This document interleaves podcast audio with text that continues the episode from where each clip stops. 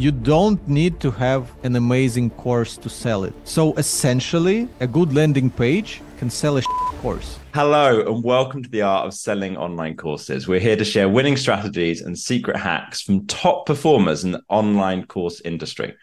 My name is John Ainsworth, and today's guest is Tim Soulo. Tim is the Chief Marketing Officer and Product Advisor at Ahrefs, an industry leading SEO tool powered by big data. His data research studies in the field of SEO were cited by thousands of online publications, including Inc., TechCrunch, and VentureBeat. And he's spoken at some of the largest industry conferences around the globe, such as PubCon in Las Vegas, Brighton SEO in the UK, and Digital Marketers Australia conference in Melbourne. And today we're going to be talking about core principles of SEO and what's working right now, how Ahrefs uses educational content to grow their audience and sales, and the balance between product and marketing. Now, before we get into the meat and potatoes of today's episode, I've got an announcement for you. Josip is our funnel strategy lead, and he's worked on dozens of funnel building and optimization projects. He's developed and tested most of the systems that data driven marketing uses when working with our multi million dollar clients. And what we did is we took all of Josip's training for our clients, all of the coaching calls, and we used that data to train an AI version of Josip. We're calling it Josip AI. And we've made that available for free. You can ask it any questions you like about your course or membership business and about your funnels, about what you should be working on, even about copywriting as well. So if you want to access it for free, go to datadrivenmarketing.ai and get talking to the OTIP. Tim, welcome, man. Thanks for coming on. Hey, John. Thanks a lot for inviting. All right. So let's start back at the beginning of the, the real basics here. Can you explain what are the core principles of SEO that have remained consistent over the years? Uh, yeah, not that much changes to be honest uh, google's main goal is to help people find the information that they're looking for leave them satisfied so uh, quality content has always been and will always be uh, at the center of anyone's SEO strategy. If you can produce uh, content that answers the questions that people are asking to Google, uh, it, it is it is essentially Google's job uh, to find this content. Uh, then you have links. So content is the first thing. Links is the second thing because uh, there are thousands, sometimes hundreds, hundreds of thousands of people who create content on the same topic, and Google has to know which of these people have more authority.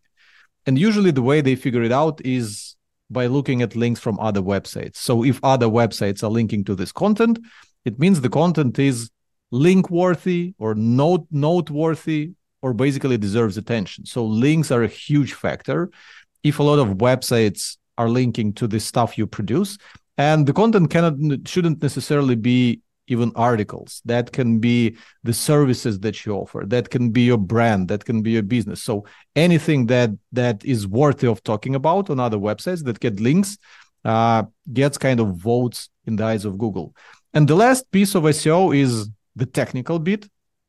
This is where you ensure that your website is running smoothly, that everything loads fast, that it's optimized for mobile, that you're not blocking any pages from being crawled by Google, uh, yada, yada, yada. So basically, those three things are what SEO is today uh, creating quality content that people are searching for, getting links from other websites as a validation that your content is worthy uh, and finally, making sure that your website is technically sound. That's about it. So then what's the biggest challenges that you see people have in achieving a positive ROI with SEO? How do people make sure that they actually get their money's worth if they're putting lots of money into like they're putting their time or they're putting money into uh, writers to create this great content? So the biggest challenge is to actually say something unique because lots of people when they approach content and hire cheap writers when they try to cut costs on this. What happens is that those cheap writers uh, search for the keyword that the client wants to rank for. They read the top 10 ranking pages and they write kind of a medley of whatever they learned from those top 10 ranking pages. And this kind of thing, it, it doesn't deserve to rank in the top because uh, it's already a rehashed content from what's from what's already there. So, in my opinion, the biggest challenge is actually whatever topic you want to rank for, whatever keyword you want you want to rank for, you have to offer something unique, or if you cannot offer something unique because the topic itself is not is not unique like all has been said and done at least you have to be an authority. So you have to have a body of work in this field so whenever someone searches for a very boring topic that kind of everyone knows about you would still be an authority. You will get links from all those other websites. For example like uh, let's say uh, how to pick i don't know a barbell for your home gym. So uh, barbell is not uh, a particularly uh, sophisticated piece of equipment. So uh, even like the newbie in fitness can kind of understand what what you would judge, but you do want to get advice from from someone who's an expert from someone who has built the body of, of work in the fitness industry who has achieved something. So yeah even if you even if you want to rank for a boring topic you have to be an authority. And this is the biggest challenge in my opinion because lots of people are looking for shortcuts. Uh, they want to create a blog about fitness today and rank for everything tomorrow and that just doesn't happen because this would be unfair about all the people who are building their authority in the field, creating content, educating people, building their audience for many, many years. We've got a couple of different audiences we're talking to here. So some of the people listening are heavily into SEO, and we're going to get a little bit further into like, okay, what's working now and what's some of the, the latest stuff that you're seeing. For people who maybe they've got an audience somewhere else and they're thinking, do I add SEO into something that I work on? Like, what's the I feel like the biggest danger is almost someone starts working on it and puts some effort in, but not enough to actually get really good results. And it just kind of wastes their time a little bit. Is there some way for people to kind of figure out, like, is this something that's worth me working on? Like, is it personality traits in terms of what they like and like what kind of content they're creating? Is it about doing keyword research and finding how competitive their market is? Like, how can people think through, is this worth starting with? Whenever I'm asked this kind of question, uh, I always have this concept of kind of minimum vi- viable set of actions that you just have to do when you own a website. And they are things like creating a dedicated page for every little thing you do. So, for example, if you are, I know, some kind of coach and you have a bunch of different directions in which you are coaching pe- people, a bunch of different angles. So, what people usually do, they would create a page called services and they would just list everything they do on that one page. And this is wrong. What you need to do is you need to create a dedicated page for every service that you do. And you need to have an exhaustive description of that service and how your offering is unique and what exactly you do in terms of this service and who your clients are and their testimonials. Basically, you have to create lots of information on a dedicated page about the service. Because whenever people would be searching in Google for this kind of service, Google would give preference to dedicated pages that have a lot of information that have that help people make a decision rather than an all-in-one kind of page where this service is mentioned in just one paragraph and that's about it. So that's the first thing. You need to create a dedicated page for kind of every little thing you do every little project you you uh, you you you worked on every client you have every service that you have uh, every location of your offices. So everything needs to have a dedicated page. And the more kind of the more exhaustive information you can put on that page the better. The second thing is uh, always think about acquiring links. So whenever, for example, you go on a podcast, people think that podcast is all about exposure. You get exposure to different audiences. Uh, you talk about your, I know, unique selling proposition. People get to know you. People might go to your website and, and, and buy from you. But what a lot of people don't realize is that whenever you're getting interviewed, there would probably be a page listing the podcast episode. And this is a great opportunity to ask the person interviewing you for a link back to your website. Because, like I said, links help Google understand that you are an authority, that people are kind of voting for you. So, whenever you work with different companies, whenever you, you do a training for some company and you're able to uh, have an article written for their blog that you did a training, make sure they will link to you. Whenever you have a partner who you partner with, I don't know, for delivering food to your event, make sure they will list you as a client and link to you. So, in every case where you work with different people or businesses or services that have their own website, and you kind of collaborate uh, with them in your real life, make sure that this collaboration can also secure you a link from their website because those links are helping your website to gain more authority. So these are the two kind of minimum viable set of actions that every person needs to do regardless of how invested they are in SEO. This is just something that that just makes sense to do.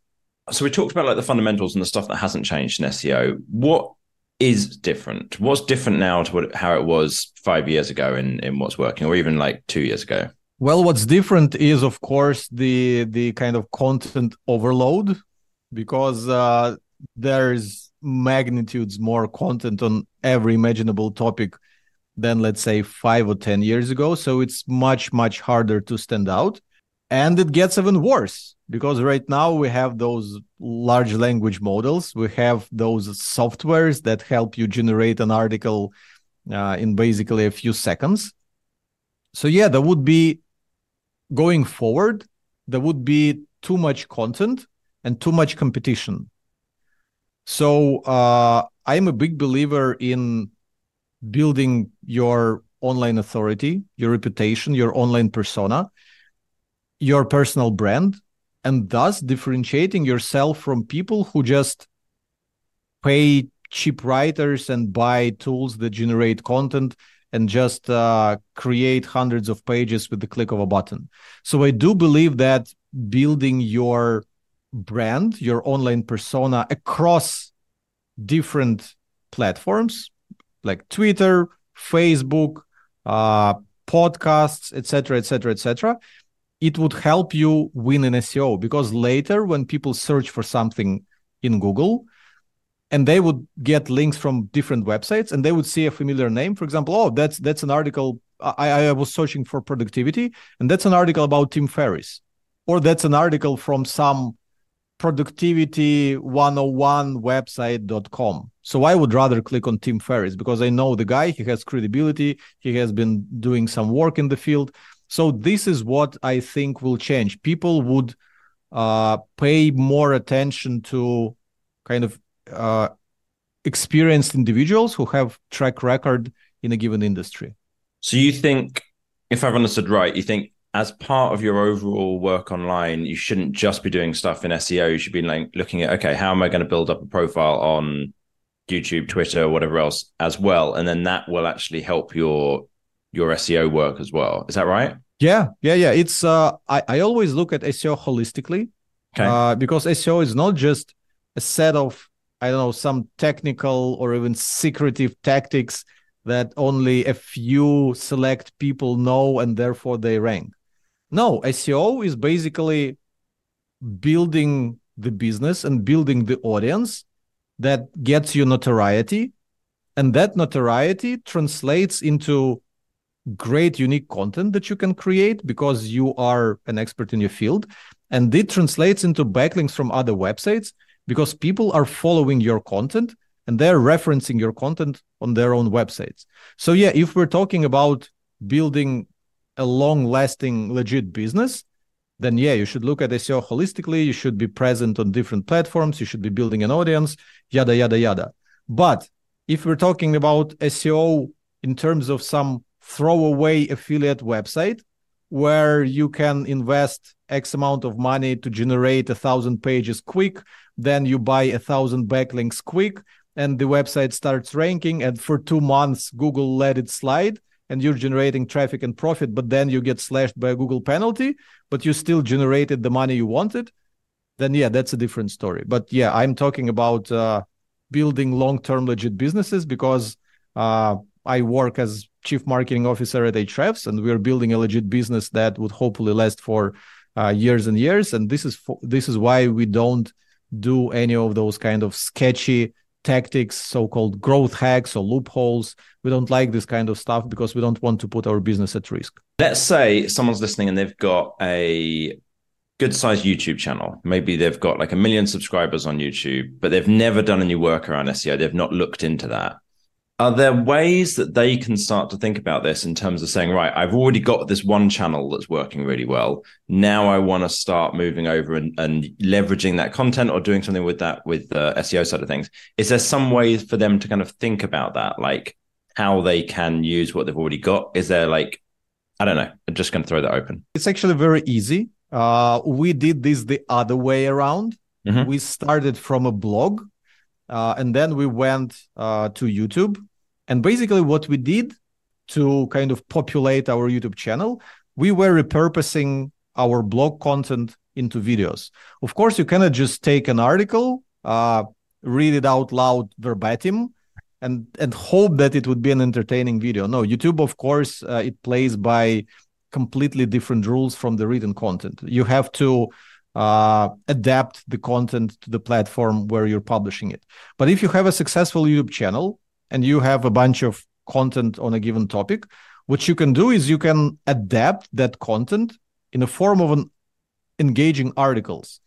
But one thing you need to keep in mind if we're talking about SEO is the the search demand, because YouTube uh, YouTube works a lot on trends. So whatever is trending right now, you have a chance to get featured on people's uh, YouTube homepage uh, and get clicks this way. Uh, with SEO, people have to be deliberately searching for something in order to for you to rank and for people to find your website and land there. So once you'll be repurposing your video content to articles on your blog or some kind of pages on your website, you need to do the so-called keyword research, which is essentially putting the the search query idea for example uh, what kind of kettlebell do i need for my home gym? You need to put it in a keyword research tool and the keyword research tool would do two things. First of all it would give you a number of how many times people search for that exact phrase per month.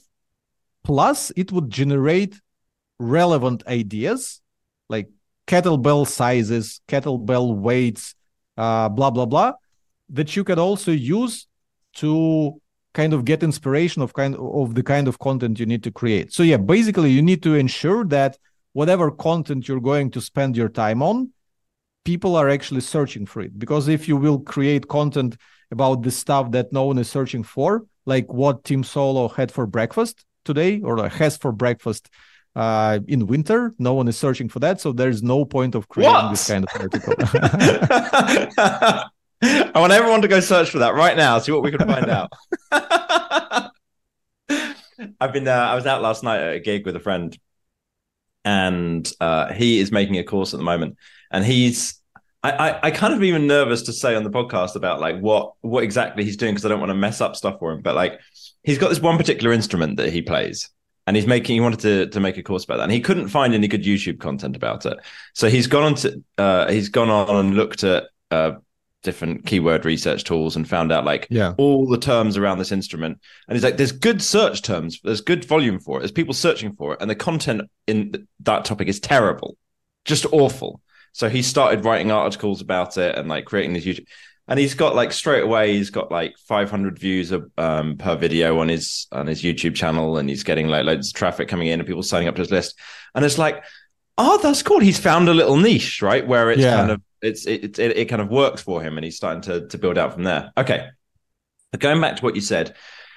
So you've got a YouTube channel, you've got your unique position, you've got your thoughts about, you know, like let's say how to how to do the specific kind of DIY thing or how to play this instrument in a different way. Maybe you've got like a specific uh, uh, style that you're using for playing the ukulele or the drums or whatever that's different, and you're teaching that, and you've already got that kind of developed. And then you take that content and you turn that into articles.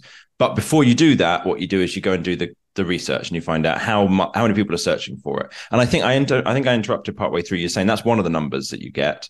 And then the other number I'm guessing would be the competitive side of things. Competitive side of things is uh, also important because if you wanted to repurpose this very podcast that we're having right now into an article about SEO, there's very little chance that you would rank with this information. Maybe you can actually, again, if you niche down to SEO for course creators, and you would list me as an expert who is giving uh, some advice because Google also tries to understand who is behind this content. And if my name is mentioned, uh, given that I have a body of work in the SEO space, Google has some kind of connection in their kind of neural network between Tim Soulo and SEO. So if I'm listed as kind of the so-called co-author of the page or like contributing uh, person to the page, then it, it can help actually the page to rank. But yeah, uh, if you would repurpose this podcast episode into a guide about SEO, there's no chances of ranking. If we're talking about uh, SEO tips for course creators, like or SEO for core, course creators, that is much more manageable topic to rank for because I would imagine there are not too many articles on this topic already. So it is it is much easier to kind of stand out. Uh, and if your website already has enough kind of authority, if your website already has uh, enough links and some other content for for course creators, then Google might as well rank this piece of content, rank this article, and you would be getting a little bit of search traffic on the topic. Nice. Okay. So we talked about um, keyword research tools. Obviously, Ahrefs, that's one of the options out there. Most of the people who I talk to about SEO who are heavily into it, that's the tool that they're using. So why is what sets Ahrefs apart from other SEO tools? Oh, that's that's a good question. Uh, well, we've been in the industry for more than ten years now, uh, and I like to think that we have developed a lot of core expertise in the in the niche of SEO. We went so far as to create our own search engine. It's called Yep, yep.com. So we're actually running our own search engine and we have like pretty like not pretty but super smart data science people and super smart engineers who keep it running and who keep developing it. And while we are working on the search engine, we first we use all the cutting edge tech. Second, we get a lot of epiphanies about how search works, about how backlinks works, about how Google understands content, etc., etc., etc. And that tech and those epiphanies we try to apply to our product. So basically, we think that we are very knowledgeable about SEO. We understand it very well. We understand what kind of pains the people who are doing SEO have, and we try to solve it for them. This is why uh, whenever you poll kind of hardcore SEO professionals which tool is their favorite one, it's overwhelmingly Ahrefs. Uh, if you would poll kind of more general marketing practitioners who like dabble in this and that, uh, then some of our competitors might come come out depending on like the area of expertise of those digital marketers. But for hardcore SEO people, uh, we're usually the tool of choice. Hardcore SEO people, I like that. I was chatting with there was a uh, when I was chatting with Jack last night. He said he was recently at this convention for uh, a tattoo convention. So he's heavily oh. tattooed, right, head to toe, and in the same building at the same time, there was an uh, evangelical um, uh, Christian conference going on as well. Okay. And each of them had their own like seminar areas, but in the middle was like a co-mingling place for everyone to go and just kind of hang out and get coffee and what have you. And so you've mm-hmm. got at the same time people would like, you know, dressed very smartly with a tie on and like looking very kind of uh, uh you know midwestern very proper kind of thing. And on the other hand, you've got the people with tattoos all over their face and piercings and like, you know, only half dressed and this kind of thing. And it's just a wonderful. I just think when you said hardcore SEO people, that's just kind of the picture that, like, what does a hardcore SEO person look like?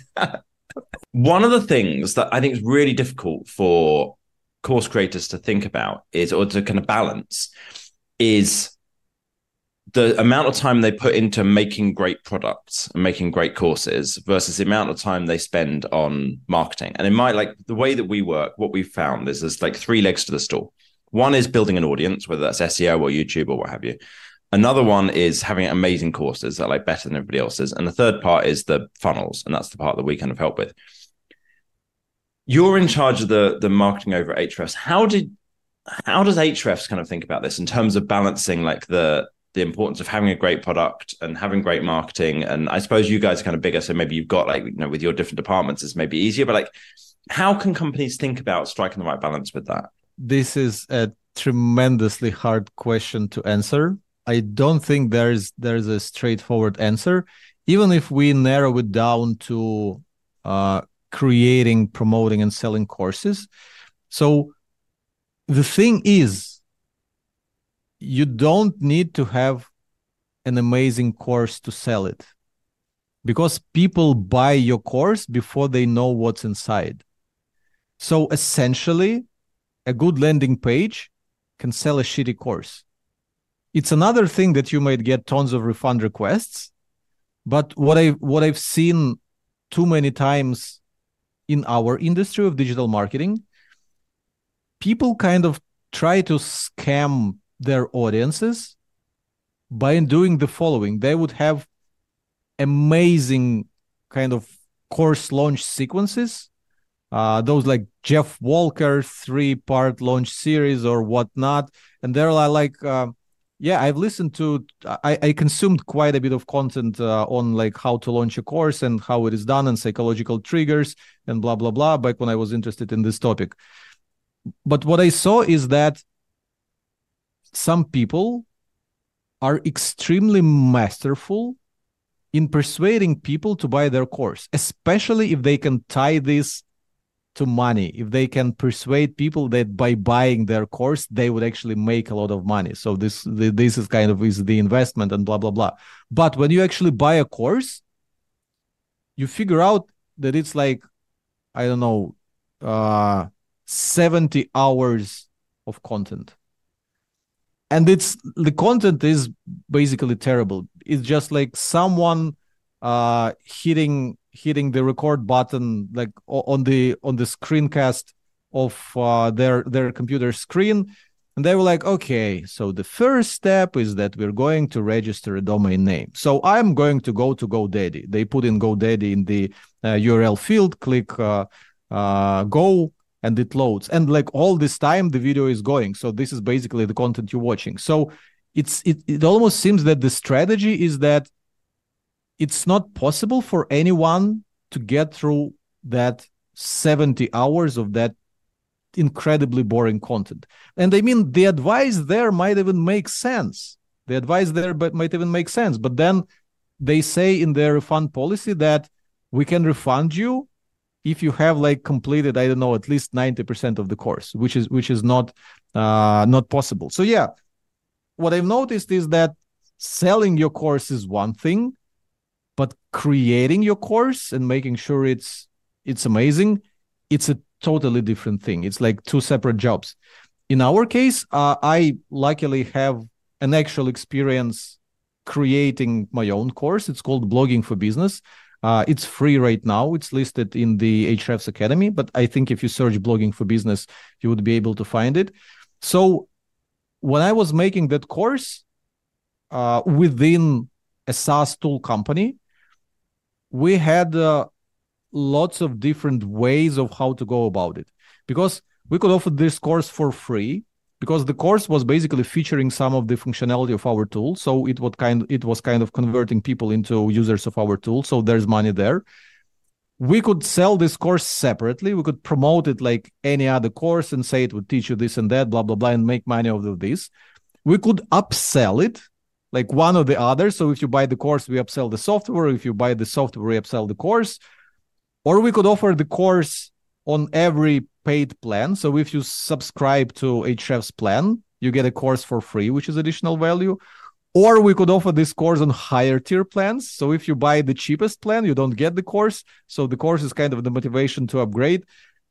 There are so many options to go about it. And there's just no way to definitively answer the question which way is correct. So we ended up doing a little bit of everything. Initially, we launched the course for free. I think it was free for two weeks. So for two weeks, you could watch it for free. Then we closed it and put a price tag of $800 on it. Uh, and it stayed like that for a while. And even though we didn't promote it much, a bunch of people were buying it every single week because they were discovering it uh, on our website and buying it. And then when COVID hit, and uh, there was a trend of people opening their educational materials for free for those who stay at home, for those who lost their jobs, etc., etc. So we opened our course for free again, and we got another influx of students. Uh, tens of thousands of people watched it, which was uh, also very cool. So yeah, uh, a course. If we're talking about uh, a company that has some some other products, whether SaaS or, or anything else, a course is an incredible marketing tool which you can use in so many different ways. All right. So, if people have heard your wisdom here and they want to learn more from you, where should they go? What's some of the the different uh, places people can go and learn more? Well, I'm mo- I'm most active on Twitter. Uh, I don't tweet that regularly. I, I have to do some actual work. Uh, but yeah, I'm, I'm most active on Twitter. So Tim Soulo on Twitter, they'll they'll they'll be able to find me. Great. And then we're also going to put in the show notes links to Ahrefs.com if you want to go and check out the tool if you're not using that already. And uh, Ahrefs on YouTube has got a lot of really great educational content, content as well. So that's youtube.com slash c slash Ahrefs.com. We're going to put the link in the show notes too.